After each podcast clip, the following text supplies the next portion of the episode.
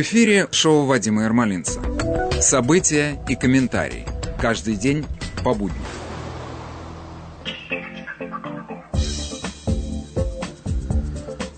Доброе утро, Нью-Йорк и окрестности. У микрофона Владимир Малинец. Мы начинаем наш новый трудовой день. У нас сегодня будет тепло, наконец-то, но с дождем.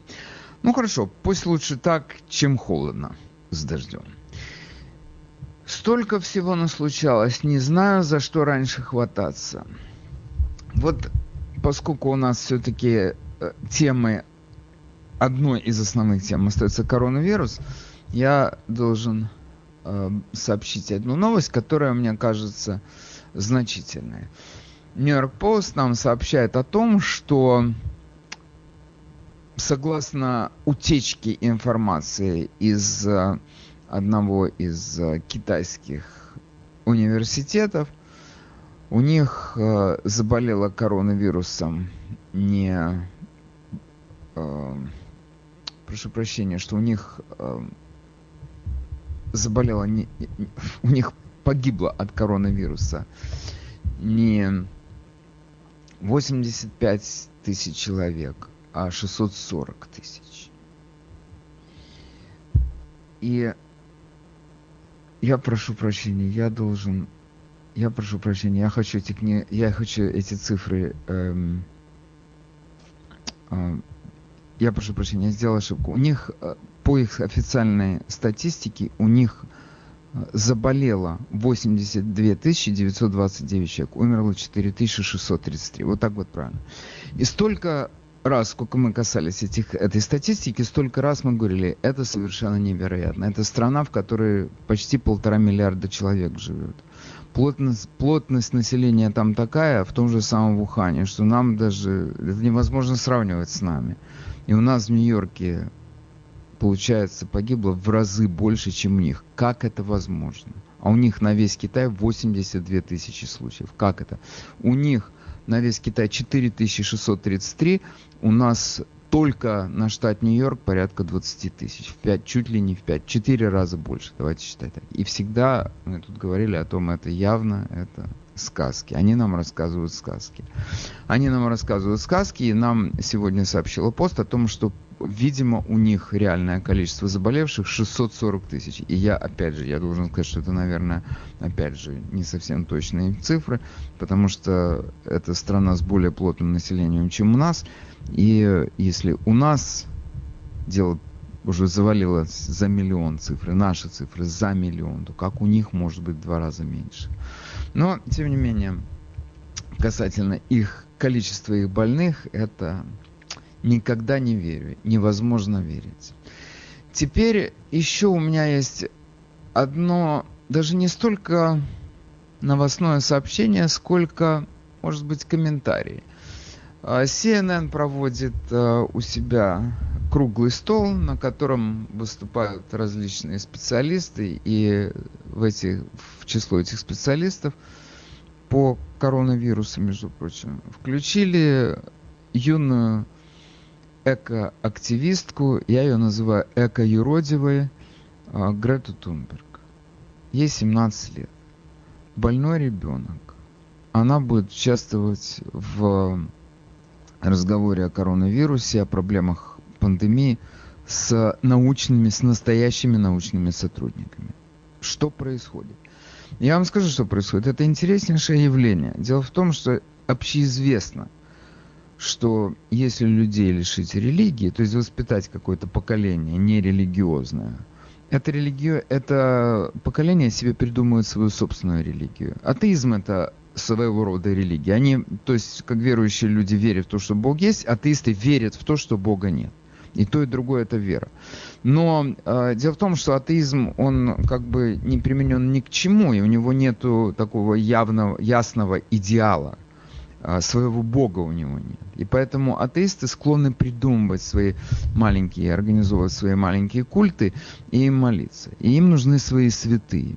И вот эта вот Грета Тунберг, она стала такой святой для этой категории людей. Она в русской традиции таких называли юродивыми. Они как бы были сумасшедшими, но они в то же самое время, они говорили, через них Бог общался со своей паствой. Вот это то, что происходит. Она больная, все знают, что она больная. Ты на нее смотришь, ты видишь, что она больная. Она говорит, ты видишь, что этот ребенок больной. И главное, что это не просто я хочу ее обидеть, поэтому я говорю, что, он, что она больная. Нет, это медицинский факт. Если вы посмотрите в Википедии, описаны все ее заболевания. Это медицинский случай. И не один, там несколько у нее тяжелых заболеваний. И тем не менее, ее совершенно сознательно используют ее менеджеры для того, чтобы проталкивать свои идеи. То есть они создали новую юродивую, эко-юродивая, я ее называю. Я так думаю, ну, причем эта девочка, у нее нет никакого образования, она в школе не доучилась. Ее сажают за стол рядом со специалистами, научными сотрудниками. Ну хорошо, мы знаем, что наши научные сотрудники, они часто говорят глупости. Но в целом как бы они говорят глупости, основываясь все-таки, отталкиваясь от каких-то наблюдений, от анализа каких-то данных, которые они получили, от безостановочного изучения каких-то вопросов. Там этого ничего нет. Там буквально как Бог положит, так она, то она тебе и скажет. Но я так задумываюсь. Ну хорошо, ей 17 лет, и как-то мы еще к ней относимся как к ребенку, и мы склонны многое прощать детям. Ну, когда ей будет, например, 45 лет, и она будет оставаться такой же еродивой, как это тогда будет восприниматься, как она будет выглядеть, и что сделают ее менеджеры с ней тогда? Это просто сразу, вот если мы говорим так со стороны, ну ладно, там, вот и такое явление у нас есть, и вот такой вот клоун по неволе у нас есть. Но ведь это человеческая судьба, и кто-то из тех людей, которые окружают ее, они задумываются о, том, что с ней будет в 40 лет. В 40 лет будут на сцену выводить сумасшедшую, что ли? Я не знаю. Это совершенно ужасная история. Хорошо, теперь я э, хотел бы э, сделать еще одно сообщение, на мой взгляд, важное, касающееся Э, импичмента президента, о котором мы, кажется, забыли, а он, между прочим, был. И, между прочим, вся страна наблюдала за этим представлением. И вот сейчас электронная переписка бывшего посла США в Украине Мэри Иванович, если вы помните, это была звезда этого процесса импичмента. Электронная переписка Мария Иванович с руководством Госдепартамента, которая была получена по запросу консервативной группы Citizens United, свидетельствует, что Иванович была хорошо знакома с деятельностью украинской газовой компании «Буризма» и прошлым ее владельца Миколы Злачевского, но на слушании в Конгрессе, где решался вопрос об импичменте, она сказала, что мало знакома с компанией, и она узнала о связях с Байдена – а, с этой компанией только из публикации в прессе, когда она готовилась к утверждению Сенатом на пост посла. То есть она в газете прочла несколько статей, возможно. И все. Я э, напомню, поскольку действительно столько всего нас случалось, что мы потихонечку забываем эту историю. Почему этот импичмент состоялся? Трампа обвинили в том, что он шантажировал президента Украины Владимира Зеленского. Он просил, чтобы тот возобновил расследование связи Байдена с буризмой и обещал ему за это финансовую и военную поддержку. И показания посла Иванович представлялись особо важными в процессе подготовки импичмента, поскольку она провела полгода на Украине, и она могла объективно представить членам Конгресса ситуацию в этой стране. И Иванович тогда рассказала следующее. Она сказала, что когда осенью 2016 года я заняла свой пост, я цитирую, Буризма не была в центре нашего внимания. Дело компании было завершено до моего прибытия. Оно не касалось того, чем я была занята в течение шести месяцев пребывания на посту. Конец цитаты. Citizens United получили 160 электронных писем и памяток. Памяток это здесь, я вдруг вспомнил русское слово памятка. Это то, что здесь называется memo и запись для того, чтобы не забыть, какая-то короткая запись для того, чтобы не забыть о чем-то. И эти документы указывают, что в действительности Иванович да обсуждала с начальством вопросы, связанные с буризмой, и она встречалась с ее представителем, причем это был не, проход... не простой человек. В одном из писем говорилось о финансовой поддержке, которую Буризма оказывает американскому научно-исследовательскому центру Atlantic Council – И связь с влиятельной организацией, вовлеченной в решение геополитических проблем, должна была легитимизировать буризм в США и помочь ей избавиться от негативного имиджа коррумпированного предприятия. В сентябре 2016 года Иванович получила письмо от американского юриста буризма Джона Буретты из нью-йоркской компании Kravas, Swain Moore. Буретта охарактеризовал Иванович обвинения против главы компании Миколы Злачевского как безосновательные. В письме юриста с сохранением формальной вежливости, в частности, говорилось, мы с уважением просим вашу светлость, к ней обращались по-старинному, ваша светлость, помнить об объективных фактах, когда вы будете слышать проталкиваемым кем-то истории, которые будут без сомнения повторяться, невзирая на факты, законы, решения судов. Конец цитаты. И Яванович переслал это письмо помощнику заместителя госсекретаря по Европе и Восточной Европе Джорджу Кенту. Я думаю, если те люди, которые смотрели импичмент, uh, он выступал там тоже, давал показания, как и Иванович, если вы помните, такой мужчина был в светлом костюме галстуке бабочки. И Кент затем прислал ей инструкцию, как провести встречу с представителем буризма. Он написал коротко, это была памятка. Злачевские буризма, возвращение имущества, прошлые преступления режима Януковича, где они пересекались с корпоративными личными интересами США. Конец цитаты. Это была короткая такая памятка. И в другой инструкции Кен сообщил Яванович о работе известной американской юридической фирмы над улучшением имиджа Злачевского, в чьей компании работает Хантер Байден. Это было указано в этом в этой памятке. И еще один открытый документ, информация о деле Злачевского для предстоящей встречи с представителем буризма, которая должна была состояться 8 декабря 2016 года в посольстве США. И в письме говорится, что Злачевский давно преследуется украинской прокуратурой, но его официальные представители в США просят американское посольство пересмотреть свое отношение к нему. Интересы Злачевского должна была представлять на встрече сотрудница Atlantic Council и вашингтонский ветеран Карен Трамонтано.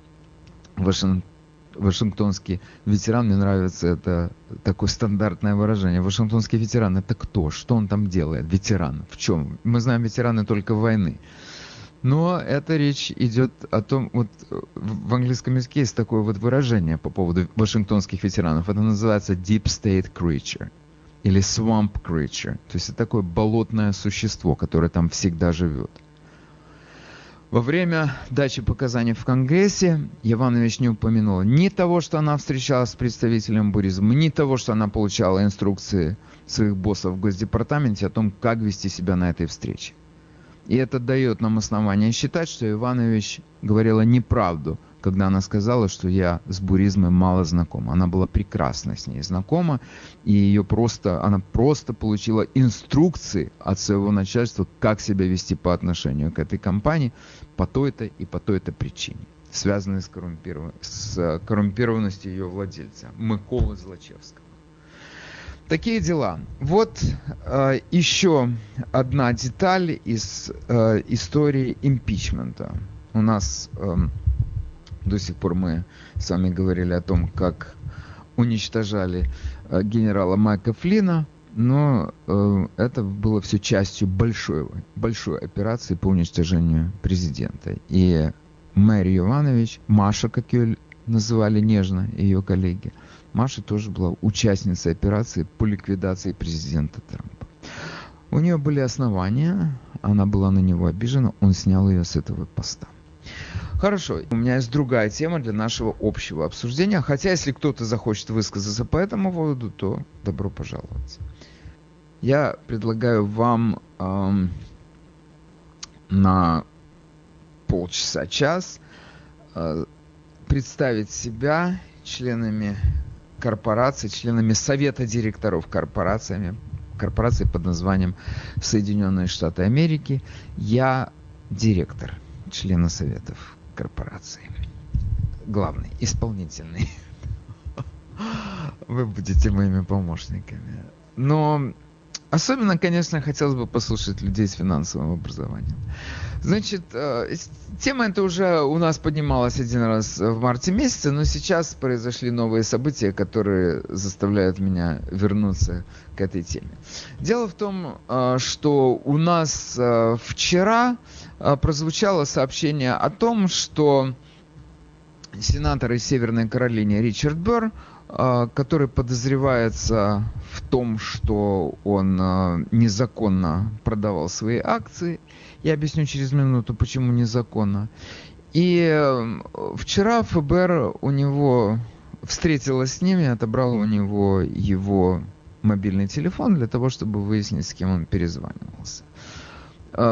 Почему теперь, почему он незаконно продал акции? Дело в том, что он, как и ряд других членов Конгресса, находились на совещаниях, где говорилось о том, что с распространением пандемии коронавируса нам, нашим рынкам грозит опасность, экономика может э, понести тяжелейшие потери, рынки наверняка начнут терять свою стоимость. И э, слушая это, группа наших законодателей смекнула, что если рынки начнут терять свою стоимость, то самое время продать свои акции. И не, значительное число законодателей это сделали. Если это сделали не они, то это сделали их мужья. Например, это сделал муж э, сенатора от Калифорнии э, Дианы Файнстайн, который вообще занимается финансовой деятельностью, ему как бы сам Бог велел, не обязательно, чтобы жена ему подсказала так поступить. Но сейчас речь идет о сенаторе республиканца из Северной Каролины Ричарде Берри, потому что он первый, у которого произвели изъятие телефонов. С какой целью? Посмотреть, с кем он перезванивался перед тем, как он принял решение. Значит, когда я... Это, причем, я подчеркиваю, если сейчас мои слушатели скажут, о, это большое несчастье для республиканской партии, потому что дело в том, что их несколько, он не один там республиканец, которого э, а, заметили в такого рода деятельности. Там их несколько. Если сейчас их повыбрасывают из Сената, то демократы там могут занять эти места. И если мы потеряем Сенат, это все, конец фильма. Значит, я вам так хочу сказать, это, это, этот взгляд на жизнь политическую мне очень понятен, но это именно то, за что мы ненавидим политиков и их электорат, который поощряет это. Что же вы потом от них хотите, если вы сами их поощряете таким образом? Это ситуация, как мне кажется, в которой надо разобраться и выработать какое-то принципиальное отношение к этой проблеме, потому что это проблема, мы все знаем.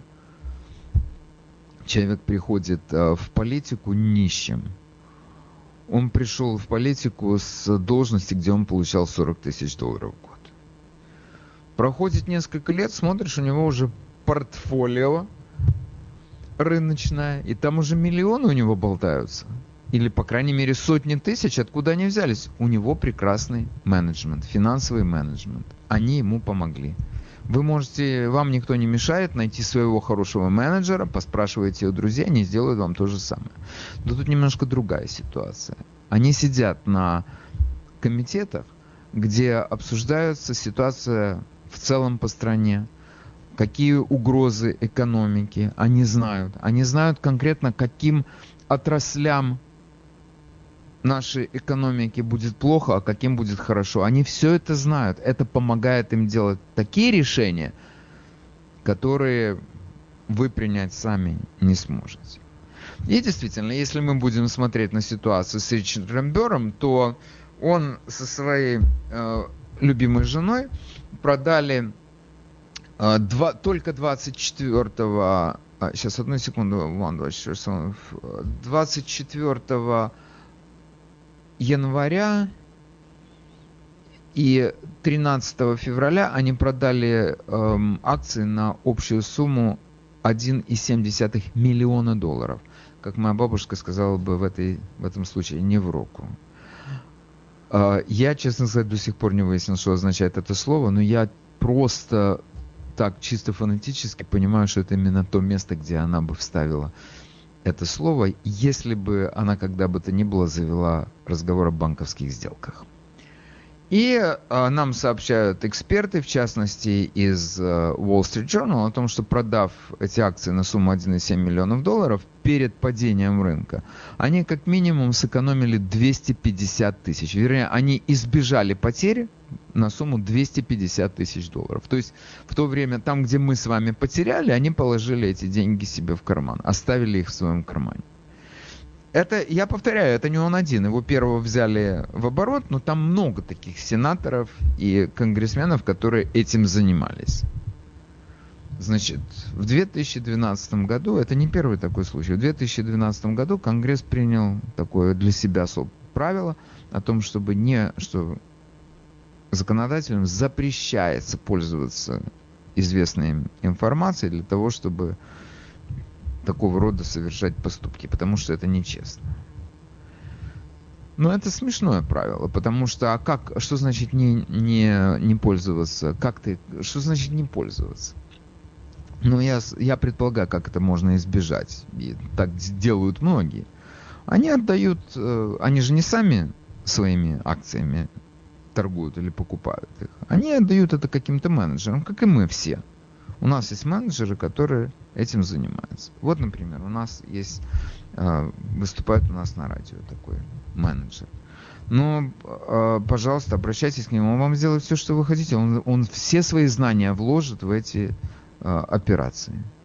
Вам не надо будет даже об этом заботиться. Ну хорошо, а если вы что-то знаете, допустим, такое очень важное, что вы, как вы поступите. Если вы знаете, что вот в этом секторе сейчас, вот, например, фармацевтическая промышленность, она сейчас пойдет вверх, а автомобильная промышленность пойдет вниз, потому что если пандемия придет в Соединенные Штаты, я ставлю себя в январь месяц, я сейчас себя размещаю в январь и смотрю на ситуацию. Нам нужно будет много лекарств, значит я брошу деньги на компанию Pfizer – и, наверное, люди станут меньше ездить. Значит, у меня были деньги вложены в General Motors, я их оттуда уберу. Вот оттуда уберу и переброшу в Pfizer. Но сам я это сделать не могу. У меня есть менеджер. Но я ему позвоню по телефону и скажу, ну слушай, сделай вот такую вот операцию, мне кажется, что так будет лучше. В это время к нам приходит ФБР и говорит, дайте нам свой телефон. Мы сейчас посмотрим, звонили вы своему менеджеру или не звонили. Ну хорошо, я это предвижу. Что я сделаю? Ну я, наверное, попрошу своего сына позвонить сыну своего менеджера. Они друзья со школы. Ведь это все очень узкий круг людей. Вы у моего сына тоже заберете телефон? И у сына менеджера заберете телефон? Я создал самую простую, самую примитивную схему только для того, чтобы объяснить вам, что это мера предосторожности, она не очень функциональна. Если люди хотят спасти свои 250 тысяч долларов или еще большую сумму, непредсказуемо больше, они найдут способ передать информацию своему менеджеру. Они встретятся с ним в парке на скамейке, и как в фирме Homeland они обменяются книжками, в корешке которых будет вложена записка сшифрованная, где будет написано как. То есть это совершенно неизбежно. Совершенно. Теперь, значит, этот Ричард Бёрк, который, между прочим, занимал очень важную, очень важную позицию по... Э, он возглавлял комитет по разведке Сената. И, между прочим, он вел э, дело о Russia Gate. Он вел это дело. И демократы на него смотрели с большой надеждой, потому что он смотрел, он так э, очень... То есть он не был так агрессивен к ним, как другие республиканцы. Он не кричал громче других, что это все заговор. Он проверял факты, и поэтому им это понравилось. Они его как бы с симпатией к нему относятся и ценят его. Теперь он ушел с этого поста, и он говорит, я прошу вас, расследуйте меня. У меня нет абсолютно никаких проблем с этим делом. Если вы считаете, что я виноват, пожалуйста, вот и телефон, и какие угодно документы вы хотите, я вам предоставлю. И по поводу своего решения продать в январе, в начале февраля миллион семьсот тысяч ак, акций на миллион семьсот тысяч долларов, он объяснил так. Я сколько живу, столько я занимаюсь инвестированием. Это у меня хобби такое. Я люблю делать из денег дополнительные деньги, новые деньги. И когда я принял решение продать этот миллион семьсот тысяч, Я смотрел за рынками Южной Азии, и я увидел, что они рухнули. И я понял, что у нас они рухнут тоже, поэтому я это продал. Теперь скажите мне, что противозаконного в его действиях, если, если он сделал то, что он сделал, именно так, как он это описал? То же самое, во-первых, я вам так скажу. Когда мы говорим о менеджерах, то совершенно понятно, что это сегодня у нас экономика глобальная, у нас, если даже мы говорим о тех же самых фармацевтических компаниях, это международные концерны. Если мы вот говорим, например, сегодня о том, что самое классное тестирование на COVID-19 э, разработала швейцарская компания Roche. Это швейцарская компания, международный концерн. То же самое, люди инвестируют со всего мира, богатые люди вкладывают, они покупают там большие количество этих акций, они начинают, у них появляется голос в советах директоров и так далее, или в советах вкладчика, вернее. Одним, одним словом, это все международный бизнес. И те люди, которые занимаются инвестированием денег, менеджеры, они это прекрасно знают. Они следят за всем, что происходит во всем мире. И в Японии, и в Китае, и везде. В Китае тоже есть биржа, между прочим. Поэтому, когда, например, говорят, там у нас есть такая одна дама, Лефлер, которую тоже привлекли к ответственности в связи с тем, что она сперва пошла на заседание – где решался вопрос, где обсуждались вопросы нашей экономики и будущего нашего экономики. А после того, как она вернулась, в тот же день у нее э, были проданы ее акции таких э, секторов экономики, будущее которых было невнятным. Она говорит, я к этому не имею никакого отношения. Это сделал мой э, менеджер. Я абсолютно не, не имею на него никакого влияния. И если ты спрашиваешь менеджера, он тебе дает тот же самый ответ. Я смотрю на то, что происходит на бирже в Китае или в Японии. И я э, поступаю так, как мне подсказывает э, мой опыт, я в этой профессии, профессии провел, я не знаю, 20 лет. Что ты от меня хочешь? Я поступаю так, как я должен был поступить. Я защищаю интересы своего клиента. И если этот клиент сенатор или конгрессмен, что вы от меня хотите? Это меня не касается. Это может быть Джош Мо, водопроводчик. Какая разница? Он мне дал свои акции, я веду себя соответственным образом. Он мне за это деньги платит, я за это комиссионные получаю. Это в моих интересах. И вот здесь мы действительно, как мне кажется, мы оказываемся в такой ситуации, что с одной стороны нас дико возмущает то, что эти люди богатеют там, где мы не, не имеем такой возможности. А с другой стороны, их объяснение, попробую, что ты, что ты можешь возразить им на эти объяснения. По большому счету, у меня, например, инвестированные, я инвестирую в биржу столько, сколько живу в этой стране. Ну что мне действительно могло помешать в январе месяце посмотреть на то, что происходит на китайской бирже или на японской? Ну что? Ну я подумал для себя, у меня есть менеджеры, пусть они этим занимаются. Я даже не спрашиваю их, как они, какие они решения принимали. Это моя вина или нет? Меня интересует такой вопрос, как создать такую ситуацию, чтобы эти сенаторы чтобы у нас к этим сенаторам не было никаких претензий. А, доброе утро, Вадим. Я хочу заметить один важный, маленький, но важный фактор, что да. Гор для того, как продать свои стаки, он публично выступил и призвал нас очень серьезно относиться к, к, э, э, к тому времени болезни, а не да. коронавируса. Когда касается insider trading, одна из основных одна из основных путей, когда ты добиваешься э, большой прибыли, это то, что ты, допустим, говоришь, что если бы он говорил, не волнуйтесь, все будет нормально, а сам пока продавал миллионы долларов э, акций, э, это было бы одно. Но он, он открыто говорил, что это серьезная проблема, к которой мы должны относиться серьезнее, чем мы относимся сейчас. Он предупреждал. И, да. э, и при этом был продан, проданы акции. То есть я, э, мы, мы не должны э, пытаться принимать быстрые решения, э, не, не зная всех фактов. Э, э, и то, что его расследуют, это, это хороший признак. Это значит, мы действительно хотим знать, хотя бы пытаемся знать, что произошло.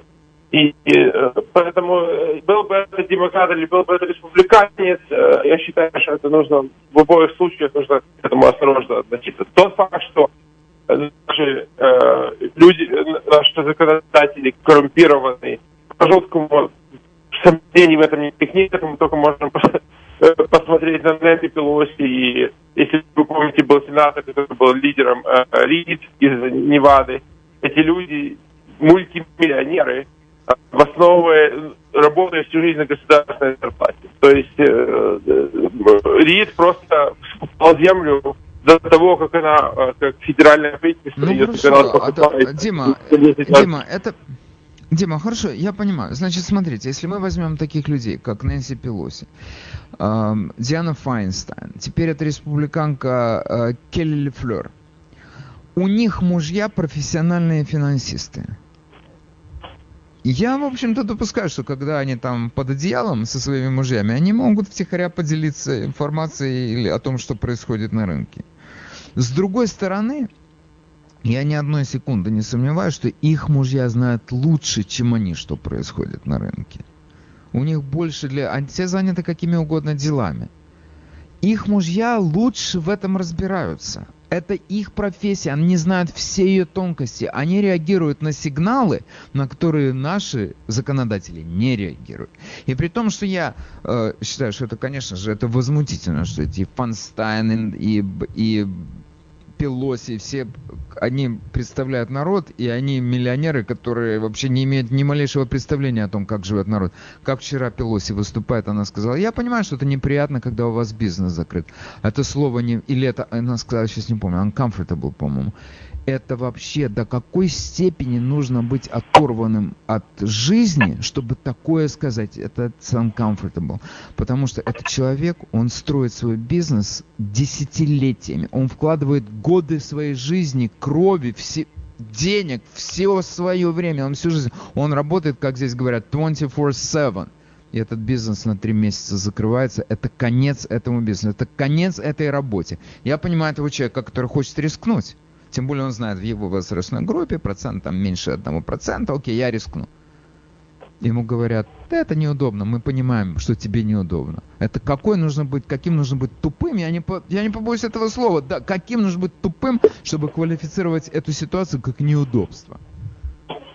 Почему? Потому что она, она сама живет в другом мире, она миллионер, а может быть и миллиардер. Что она знает о жизни?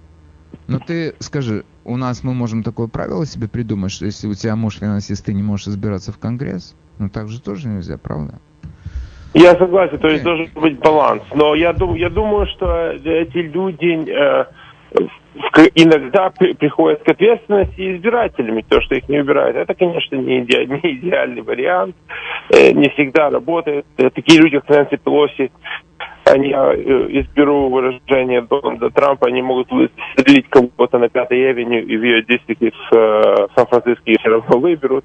Э, то есть понятно, что к сожалению, не идеальная система, но я думаю, единственное, что мы можем действительно наказывать законом, если, и, к сожалению, этого не делаем, если они, если можно доказать то, что они проводят какой-либо закон, который может помочь их собственным акциям или им собственным финансовым интересам, э, зная, что это им поможет. Ну, это мы, есть, да, но это, это сейчас мы об этом это, не это, говорим, опять Дима. же, трудно доказать. Я... Да. Это, ну, они, между прочим, этим занимаются постоянно. Они проводят э, законы, которых добиваются какие-то лоббисты, и они от этого выигрывают тоже. Хорошо, Дима, большое вам спасибо за участие в передаче. Доброе утро, мы вас слушаем, вы в эфире, говорите, пожалуйста. Доброе утро, Вадим. Э, вы знаете, э, в последнее время э, мне наш Конгресс напоминает Политбюро 80-х годов. Чего? Там были, я помню, в Конгрессе были страшно пожилые люди. Ну, у нас тоже, конечно. Но я вам должен сказать, вы, слушайте, вы классную вещь провели параллель. Классная, потому что действительно Байден сейчас похож на Брежнева. Внешне нет, но с точки зрения его реакции на жизнь, да. Точно. Поэтому мозгов там, наверное, уже практически не осталось, а просто как бы по инерции они идут. И вот у меня просто было, э, я очень, очень, скажем так, мягко не перевариваю полосы. И я пытался найти э, вот за все время ее пребывания в Конгрессе и, э, что она сделала конкретно, я не нашел ничего, чтобы можно было... Допустим, Шумер, он там постоянно по телевизору, он хоть что-то делает. А что он делает? Он постоянно по телевизору. А я вам скажу, что они делают очень активно. Они ставят палки в колеса Трампу. Это, это они делают систематически постоянно. И обвиняют его во всех тяжких. Она просто, просто трутень. э, Чистый трутень, который ничего... Ну, это там ничего- про многих можно сказать. Да, Чистый трутень. да. Окей, большое вам спасибо за участие в передаче. А, доброе утро, мы вас слушаем. У вас минута, прошу О. ложиться. Вы знаете, я отвечу на ваш вопрос очень просто. Надо сделать так, что сделать, издать такой закон, по которому до сегодняшний день республиканцы всегда правы, демократы всегда не правы. И все. И все будет в порядке. Абсолютно. Хорошо. То есть в отдельных случаях республиканцы тоже могут быть, но это отдельные случаи. А демократы Хорошо. всегда коррумпированы, и поэтому они абсолютно должны быть привлечены или... Послушайте, одну секунду, на всякий Да-да, случай, и- пожалуйста. одну секунду. Я же вам сейчас рассказываю про сенатора Бюро. Сенатор Бюро республиканец. Да, о я понимаю, я понимаю. Это отдельный случай. Это Хорошо, до свидания. Ваша ирония как-то до меня не дошла, не заставила меня засмеяться. Хорошо, большое вам спасибо за участие в передаче. Звоните почаще. Как вы считаете, вот давайте себе представим, тут ситуация возникает действительно двусмысленная. Она, может быть, это они э, пользуются инсайдерской информацией. С другой стороны, если Ричард Бёрд говорит о том, что он перед продажей своих акций на, на сумму под миллион или под 2 миллиона долларов, если он просто воспользовался информацией, которая была на, по телевизору в открытом эфире, то и это совпало с э, обсуждениями этого вопроса в Конгрессе, то э, как быть в этой ситуации? Как быть? Доброе утро. Если ответить на ваш вопрос сразу же, то отцы-основатели ответили уже на, него. Дело в том, что в Нижнюю палату определено всего два года. Вы не задумывались, ну не вы вообще-то, люди, которые читали Конституцию, а почему два года? Почему в Конгресс шесть лет, а там два года? Да потому что там они объясняли, федералисты выбирают народ от малого количества людей, представителя. И, возможно, всякие и нарушения, и взяточки. А кроме того, власть развращает. Не может, как у нас вот недавно э, умер э, конгрессмен, пробыв там 50 лет вместо двух. Ну о чем тут говорить? Все дело в том, что необходимо установить срок. И тогда там не Но- будет миллионеров. Ну, я с вами согласен, что э, это ник- никто не против. Я не знаю людей, которые были бы против этого, кроме тех людей, которые находятся на этих постах. Они, вы знаете, они, что бы они ни говорили э, перед э, тем, как они попадают в Конгресс, когда они там уже находятся, они об этом забывают. И предложение такое стандартное. Это два, го- два срока в Сенате, это 12 лет, и чтобы никого не было обидно в Палате представителей, у них 6 сроков по 2 года. Значит, 12 и 12. И потом, значит, иди занимайся какими-то другими делами. Но они обрастают связями, возможно, они знают уже все эти механизмы, которые, куда, на что надо давить для того, чтобы заработать хорошо, семью устроить. Это все понятно. И поэтому срок, безусловно, э, как-то этому помогает. Но мне кажется, что э, я не знаю, насколько это вероятно, что они примут сами для себя такое ограничение. Я не верю. И потом, как мне кажется, что человек ловкий, он за 12 лет наворует столько, сколько другой не наворует за 24. Или заработает не самым чистоплотным образом. Давайте не будем говорить наворует, я, наверное, тут немножечко переборщил. Но, так скажем, быстро заработает, не очень чистоплотно что другой за всю жизнь столько не заработает. Все зависит от его таланта. Но мне кажется, может быть целесообразно человек, который заходит в, в, в офис в Конгрессе, в Палате представителей, в Сенате, он, просто, он не просто отдает свои деньги менеджеру, а он их кладет в фонд, где он не имеет контактов с менеджерами. Потому что, например, если большинство из нас, из нас мы пользуемся mutual funds, наши пенсии лежат в mutual funds. У них не лежат mutual funds, их деньги. Их деньги лежат в руках у менеджеров, которые производят точечные манипуляции. Акции этой компании мы сегодня покупаем, а акции этой компании мы сегодня продаем они действительно могут ему подсказать, какую компанию брать и какую не брать. Но если это mutual fund, где лежат их деньги, то ты просто растешь вместе с этим фондом или падаешь вместе с этим фондом. Мне так кажется. Да, да, Вадим, но дело в том, что и это основатели э, рассказали совсем в другом, э, в другом случае. Таков, такова природа человека. Они будут обходить закон в любом случае. Но тогда не будет, процент будет ниже их побед. Понимаете? А сейчас они все миллионеры. Все. Это так. Любого, кого вы не ткнете, оказывается, у него миллион э, откуда-то появляется. Вот вы сами привели пример кого-то там, что он получал 40 тысяч долларов. Вот и возвращайся на свои 40 тысяч долларов. Отработал и возвращайся туда. Он не хочет. Он не хочет на 40 тысяч долларов. Никто, я не хочу на 40 тысяч. В том-то дело, что если были люди идеальные, отцы-основатели говорили, то нам не нужны были ни суды, ни полицейские, ни тюрьмы, и даже президент не нужен был. Это точно. Хорошо, большое вам спасибо. Всегда приятно с вами поговорить. Вы для меня голос разума и эрудиции. Вообще, я вам должен сказать, что людей, которые читали записки федералистов, это вообще их пальцев одной руки будет больше, чем нужно, чтобы это пересчитать. Хорошо, большое вам спасибо. Всего... А вы знаете, я только вам скажу, у меня есть книжка Рона Чернова про нашего главного федералиста с его автографом. Представляете, какая удача? Такие... Действительно, это хорошее у меня владение. Всего хорошего. Окей. Доброе утро. Мы вас слушаем. Говорите, пожалуйста. Здравствуйте. Я, я звоню с 7-Eleven Sigurd Avenue. Mm-hmm. Наш, наш дом имеет тысячу квартир.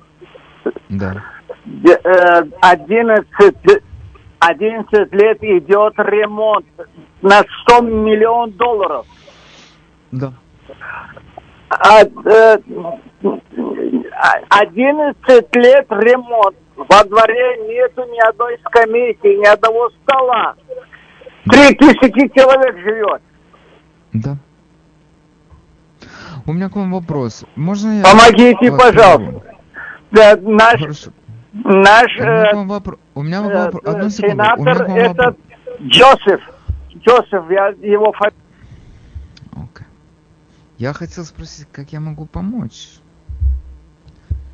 Не отвечает. Алло. Доброе утро, вы в эфире, мы вас слушаем. Доброе утро. Э, вы знаете, есть хорошая э, поговорка, а кушать хочется всегда. А в СССР ну, поступали очень просто с этими людьми. Они ждали, пока они наворуют, а потом их просто садили на 25 лет. Вот и все. Не надо ничего больше выдумывать. Хорошо, спасибо. Просто замечательное решение вопроса. Как это здесь применить? Это объяснений нет. Доброе утро. В эфире мы вас слушаем. Доброе утро, Вадим. После Чака уже говорить нечего про этих людей, как их ограничить в зарабатывании денег. А он сегодня, он сегодня не, выс... он не выступал сегодня. Чак сегодня не выступал. А только, только что, только что человек какой-то, мне показалось, что Чак, извините, а можно к Обама Гейт вернуться на пару слов? Попробуйте. Э, смотрите, вся вот эта информация открыта, э, о том, что говорил Шиф, врал три года, и так далее и тому подобное, плюс сейчас Мария Иванович, да, все вроде бы да. открыто. Но остаются люди, которые все равно верят в эту русскую коллизию, так?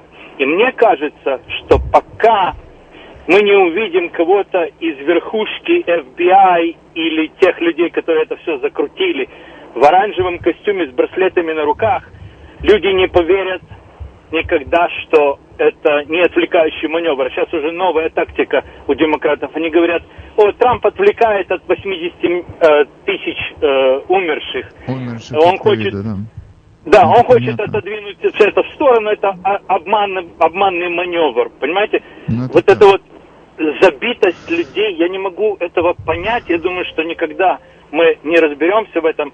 Особенно я не понимаю, э, как бывшие советские наши уходят в левую идеологию. Вот, понимаете? И вот мне кажется, пока никто-то не пройдет в браслетах, в оранжевом костюме, никто не поверит в то, что они действительно это э, закручивали ради своего, своей выгоды. Слушайте, у меня к вам есть одно дело. А именно, у меня для вас есть плохая новость. Серьезно.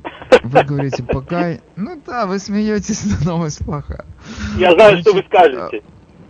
Что, скажите мне что никто не пройдет, к сожалению, в оранжевом костюме, в браслетах на руках. Нет, вы знаете, одну секунду, я этого не говорю, мы этого не знаем. Я как раз допускаю, что кое-кому придется надеть этот костюмчик. Я там не знаю уже как про, про браслеты, но костюмчик кому-то придется надеть. Но э, вот Например, я вам такой пример приведу сегодня, просто чтобы усугубить эту картину, которую вы сегодня нарисовали.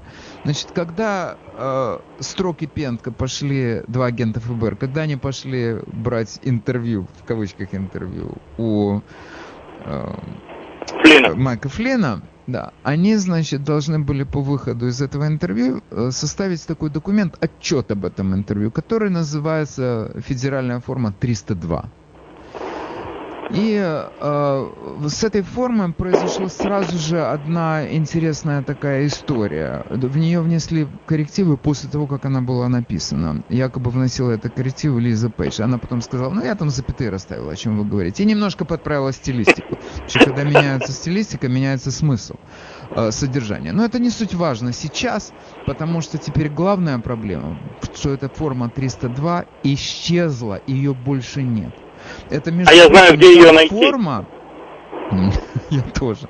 Но эта форма, которая исчезла, ее анкета, она лежит в основе обвинения Флина в том, что он дал ложные показания. То есть у обвинения нету главного документа, на котором они построили обвинение.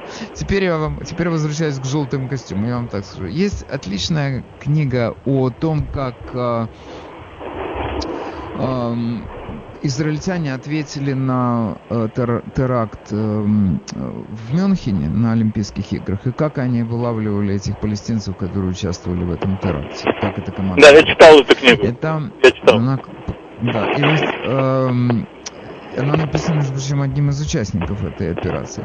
И там есть mm-hmm. одна совершенно потрясающая фраза, которая у меня вошла в мое сознание и осталась со мной навсегда он говорит, этот э, парень, со, со своим боссом выясняет, это, он говорит, это просто какая-то бесконечная история. Мы с этими террористами боремся, это мы когда-то, эта борьба закончится, они когда-то утихомирятся.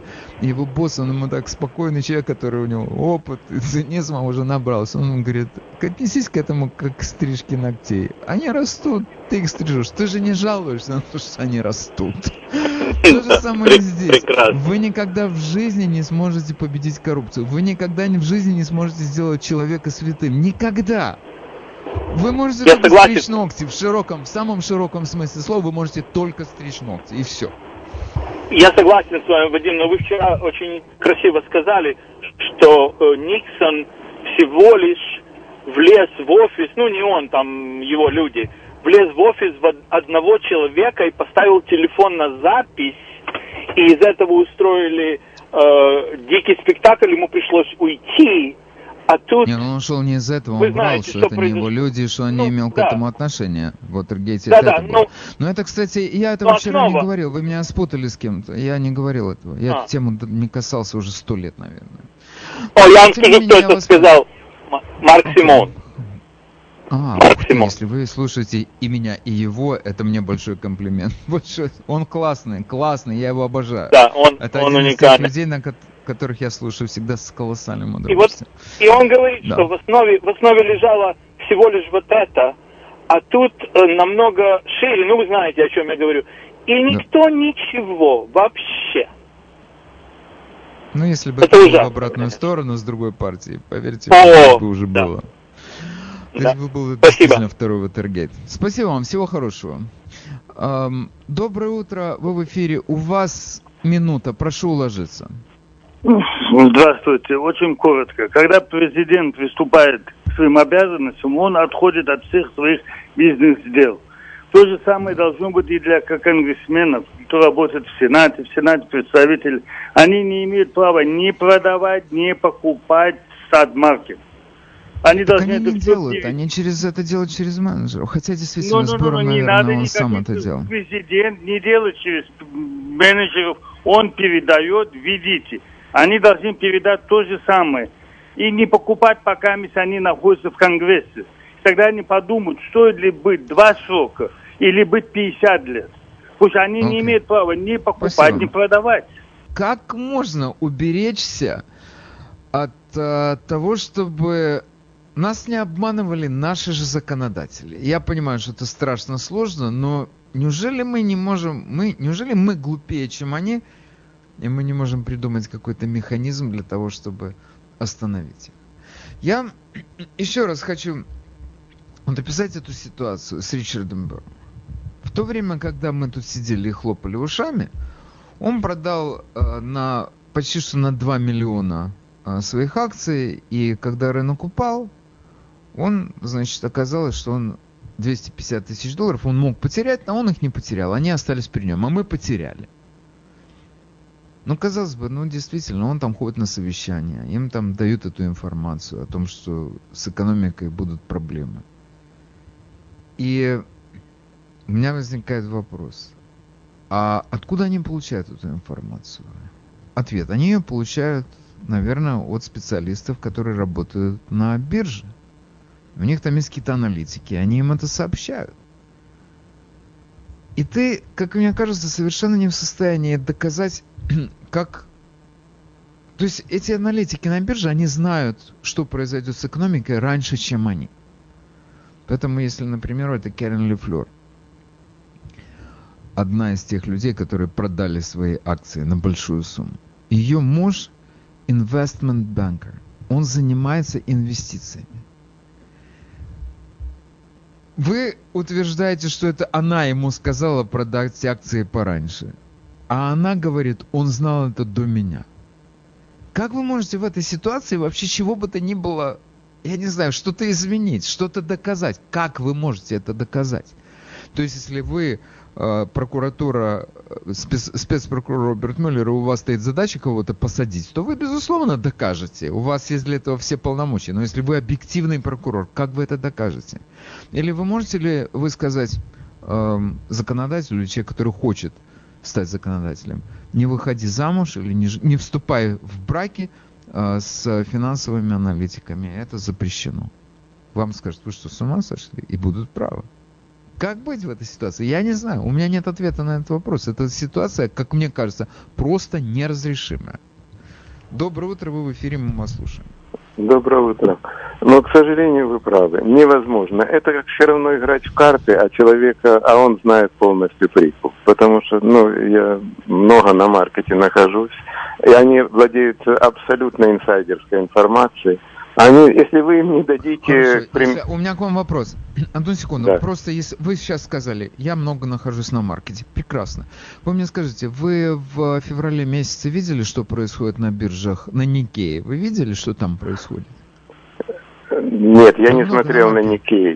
Но, а да, я не смотрел на, на Никей, но я, я, я инвестирую абсолютно так сказать, консервативно, понимаете? Я не рвусь за огромные... Понял, значит, я вас понял. Спасибо. Теперь... Вы находитесь на маркете в таком случае ровно столько же, сколько я. Это называется, что вы там не находитесь.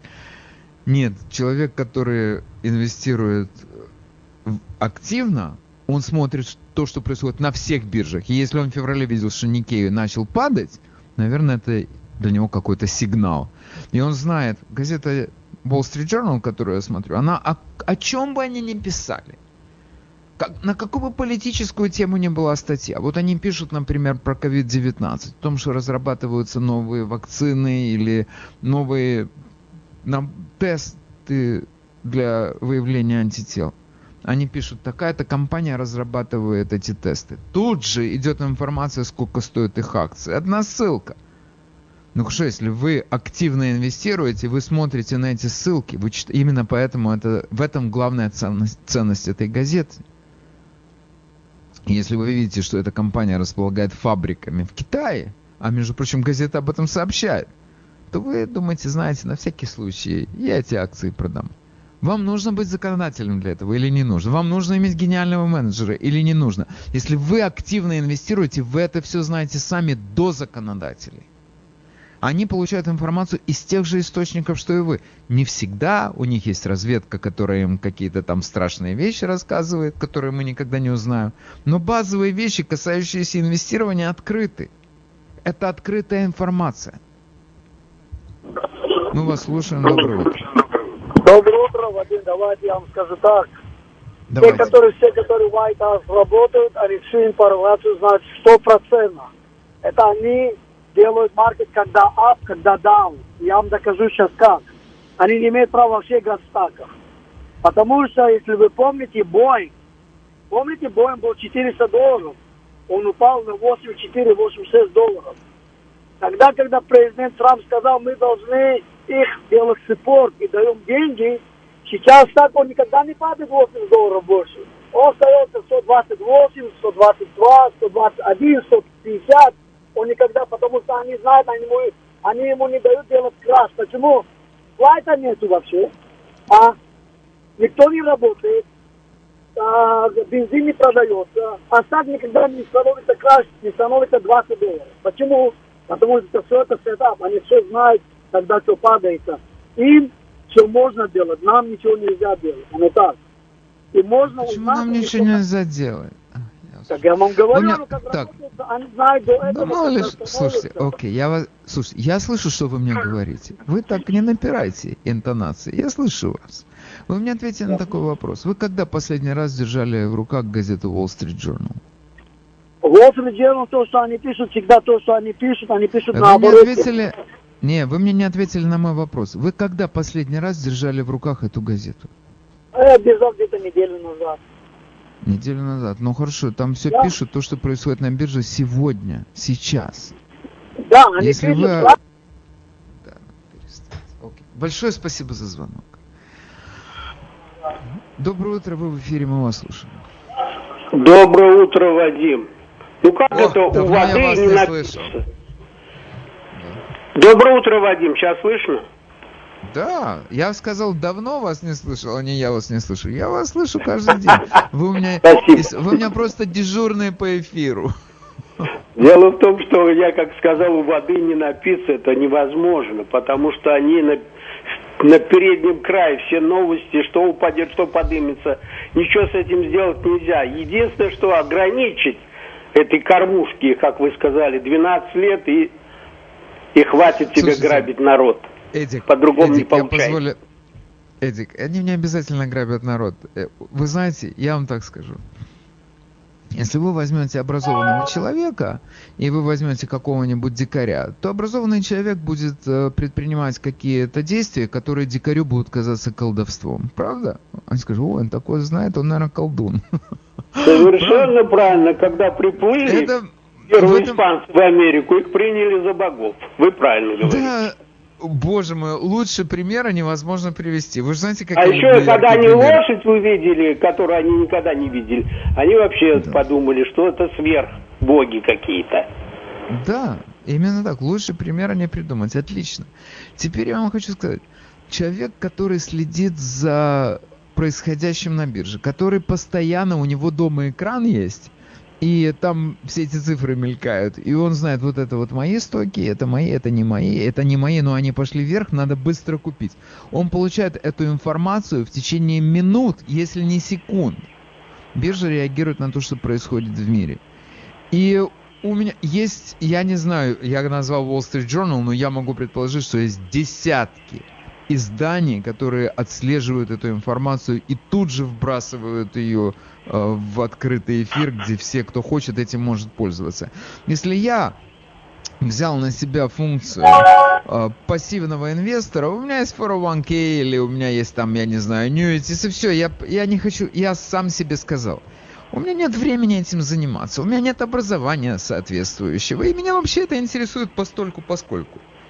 Точно так же я никогда в жизни не сяду играть в карты, потому что это меня, меня это не привлекает. А кто-то садится и играет по двум причинам. Во-первых, его безумно влечет игра, а во-вторых, он видит в этом возможность заработать. То же самое здесь. И среди тех людей, вы говорите, стоят у воды и не напиться, вы, имея в виду наших законодателей. Но у этой же самой воды стоят миллионы других людей, которые не являются законодателями. Они просто внимательно следят за происходящим на бирже. И я вам говорю, тут вопрос не в том, что они нечестно зарабатывают. Они, если они умеют зарабатывать, а мы не умеем, это не означает, что они ведут себя нечестно. Речь идет о другом. Нас беспокоит то, что у нас возникают подозрения, и мы не знаем точно, они нас обманывают или нет. И стало быть, нужно разработать такой механизм, когда они будут лишены такой возможности. Как? Очень просто. Когда Трамп пошел командовать страной в Белый дом, он свою компанию передал менеджерскому фонду или своей семье. Он не имеет возможности им ничего говорить. Значит, те люди, которые идут э, в Конгресс, они должны свои инвестиции положить в такой фонд, на который они не могут иметь никакого влияния ни под каким видом. Ни под каким. Я не знаю, пусть это будет какой-то, я не знаю, какой-то фонд, который находится под контролем государства. Пусть так. Пусть даже так. Мне очень понравилось, да, мне очень понравилось ваше сравнение сегодня, когда вы сказали, муж с женой спит и не скажет ей, что делать с ее этими стаками. Мне очень это, это не сравнение. Это не сравнение. Это факт жизни. Масса да, мужей и жен... Масса мужей и жен спит под одним одеялом. Да. Из этого, между прочим, и он ей не скажет, вот это мне понравилось. Он ей не скажет. Okay. Спасибо вам. При каких обстоятельствах, да? Хорошо. Да. Она же скажет знает обязательно. методы, как из деньги, него выдавливать это, информацию. Это же деньги в семью, обязательно скажет. Хорошо, большое спасибо. Всего хорошего. Нет, я... Это настолько понятно наше желание, чтобы люди, которые нами руководят, чтобы они занимались нами, а не собой. Это настолько естественно, что тут кажется не о чем даже говорить. Но если... Я не верю в то, что человек, который работает в Конгрессе, он знает о бирже больше, чем человек, который работает на бирже. Он может, как бы действительно, он получает какую-то важную информацию, но люди на бирже, это их профессия. Они контролируют ситуацию более, как бы это сказать, они острее реагируют на происходящее, быстрее, не острее, а быстрее. Они моментально, они получают сигнал, который для нас может ничего не значить, для них он значит все, в нем миллион, в нем тонны информации. Для них. Доброе утро, мы вас слушаем. А, доброе утро всем. Знаете, я слежу за рынком, и в середине февраля уже было в открытой, так сказать, в открытых источниках, что в Китае что-то происходит.